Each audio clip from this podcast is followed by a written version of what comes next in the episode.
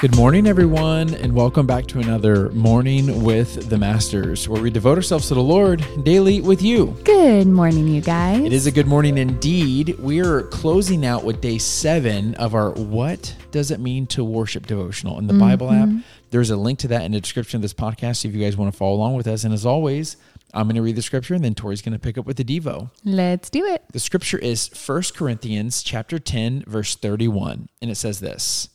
So whether you eat or drink or whatever you do, do it all for the glory of God. The devotional is titled We Worship by Surrendering Our Will to God. And it starts with a quote by A.W. Tozer that says, We must never rest until everything inside us worships God. That statement from Tozer is a tall order, isn't it? Everything inside us, God? Really? How about 73% of what's inside us? Is that enough? Can we keep 27% of our own will and do things our own way? We could, but it would be in our best interest to surrender all. Do not be misled. Surrendering your will shows anything but timidity. It's one of the most laborious things you'll ever do, yet it can be one of the most freeing and peaceful acts at the same time. We are blitzed, pestered, and harassed on every side with stuff that is vying for our attention. And not just stuff, but events, ideas, dreams, mindsets, and plans that seem to be amazing. They appear to make sense in a society that has vaccinated itself against God. But God calls us to a higher standard, one where we cast aside our own agenda for a higher purpose, one that will introduce us to His good, pleasing, and perfect will. As Christ followers, we are called to fulfill His purpose, not ours, to love Him with our whole hearts disregarding all else that competes for our devotion, to love others as much as we love ourselves. And that's a whole lot. To make His name known and to build His legacy rather than ensuring that our name is known. What if, in the midst of the temptations this world throws at us, we choose not to conform to the standards that everyone else seems to think are normal, or even worse, expected? What if we instead yield our will to what He calls us to do? We're called to push all of our affection to a loving God who adores us, not to worship the material possessions that this world offers. This God that we get to spend the rest of our days worshiping is good. His plans are spectacular, and He invites us to join Him. Even the most outrageous and dazzling ideas we have for a good life aren't even in the same universe as the plans He has for us. Our God is mighty, majestic, all knowing, and non slumbering. He is the founder of the world, the maker of the seas, the wind rider, the star namer, the sin forgiver, and the joy giver. God is holy, good, great, and the healer of the brokenhearted. And he loves us so much. So now let's spend the rest of our days worshiping him. Let's go. It's so sweet. This one got me all jacked up. It did. I love it. And also, Oh, great job reading that one. Oh, thanks, babe.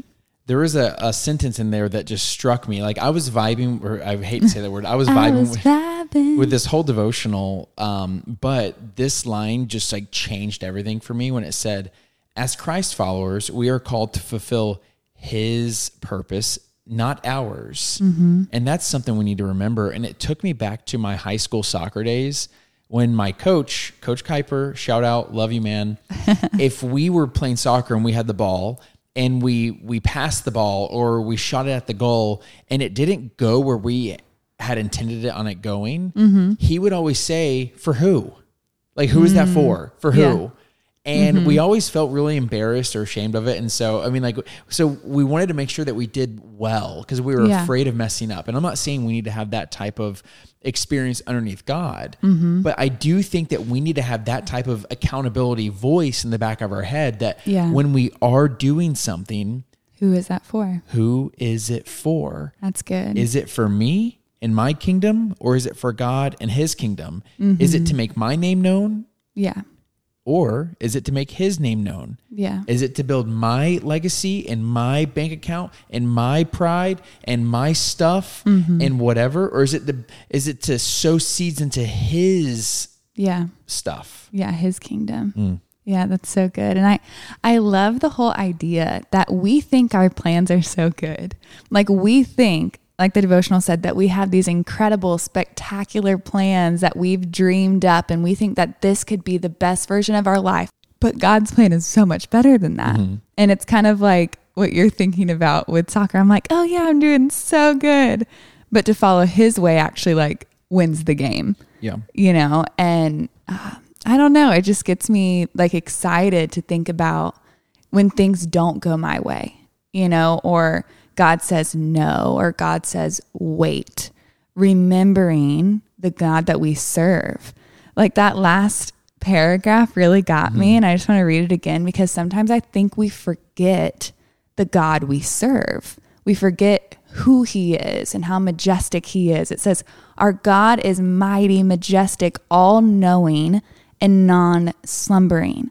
He is the founder of the world, the maker of the seas, the wind rider, the star namer, the sin forgiver, and the joy giver.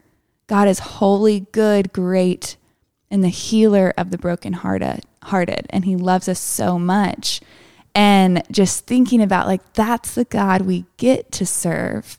And his plans for us are so much better than the plans we have for ourselves. And so why do we resist surrendering our plans to him if his plans are so much better to begin with? Yeah. It just reminds me of the old Mary and Martha story where mm-hmm.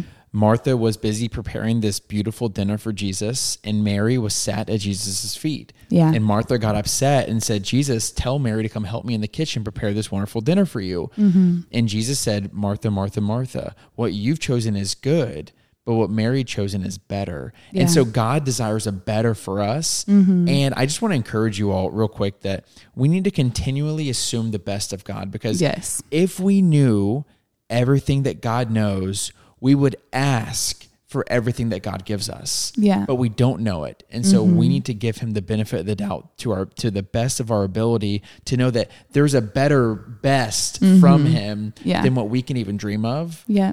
And it's about him and his glory, Mm-hmm. not our own personal f- fulfillment and happiness. Yeah. And that's better. It's so you much know? better. So much better. You ready to pray sign out? I am. Dear Heavenly Father, Lord, we just come to you and we praise you, Lord. We praise you for how good you are. We praise you for how big you are. The fact that you know all, that you hold our future, that we don't have to be afraid because we get to serve the God who holds our future. Lord, that you have good plans for us to bring you glory. Lord, would you help us release our grip, the things that we hold so tightly to? Lord, would you help us surrender those things to you, to trust you more, so that we can love you more, so that we can serve you more, so that we can rest in you fully?